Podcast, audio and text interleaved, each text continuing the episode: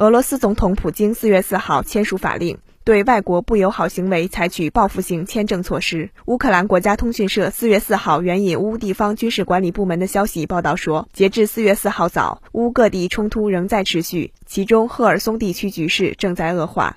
乌国防部副部长玛利亚尔说，俄军现在的进攻目标是哈尔科夫、马里乌波尔和敖德萨。新华社记者胡晓光。俄罗斯总统普京四日签署法令，对外国不友好行为采取报复性签证措施。俄总统网站四日通报，普京当天签署了关于对外国不友好行为采取报复性签证措施的法令。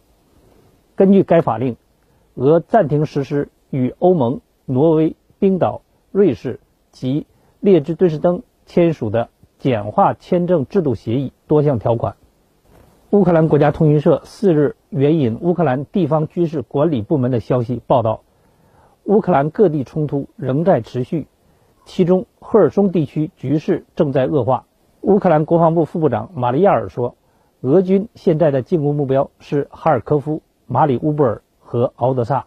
俄罗斯总统新闻秘书佩斯科夫四日强调，俄罗斯否认任何对俄在乌克兰布恰市致平民死亡的指控，相关指控不可信。俄国防部专家表示，相关指控中存在视频欺诈和其他虚假信息迹象。